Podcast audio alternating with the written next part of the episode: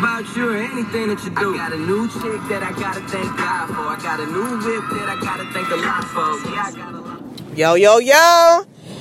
It's that time of the fucking year, y'all. Happy New Year! We're going to say goodbye to 2018 and all the issues and problems and all that good stuff and bad stuff. We're going to leave it in 2018.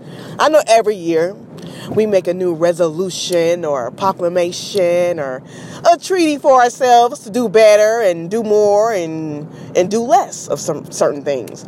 So, my goal for this year is to do more, be more productive. I'm writing a book. I need to hurry up and finish this book. I'm trying to start up my YouTube channel. It's a whole lot of things that I'm trying to do. I'm trying to get my business up and going and, you know, be more productive.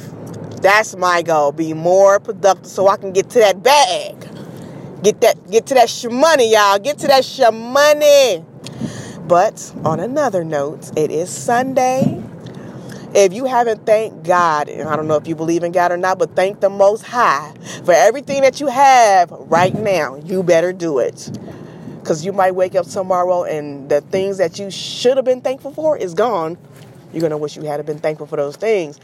Every Everything, the simplest things, just waking up in the morning, having a bed sleeping, having a roof over your head, having a job, these are blessings. These are, you know, being able to take care of your children. The things that we take for granted, somebody else is struggling to get or do what we already accomplished. That is a blessing. That is a blessing. It truly is. So I want y'all, before the 2019 year begins, take some time out to yourself, write your negatives and your positive. Let's try to do more positive and less negative.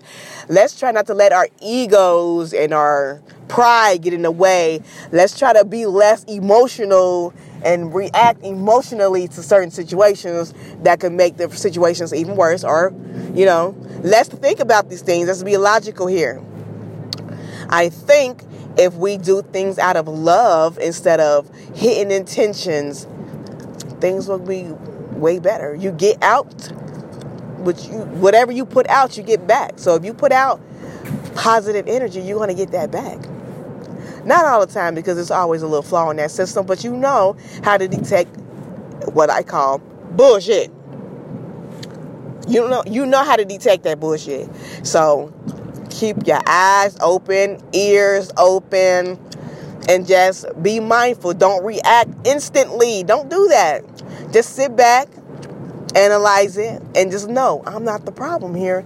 The other person might be, or that situation might be, but no, you are not the problem. So I just want to say that to you guys, and hopefully, y'all take this into the new year with you guys. And hey, positive vibes bring a positive life. And I'm out.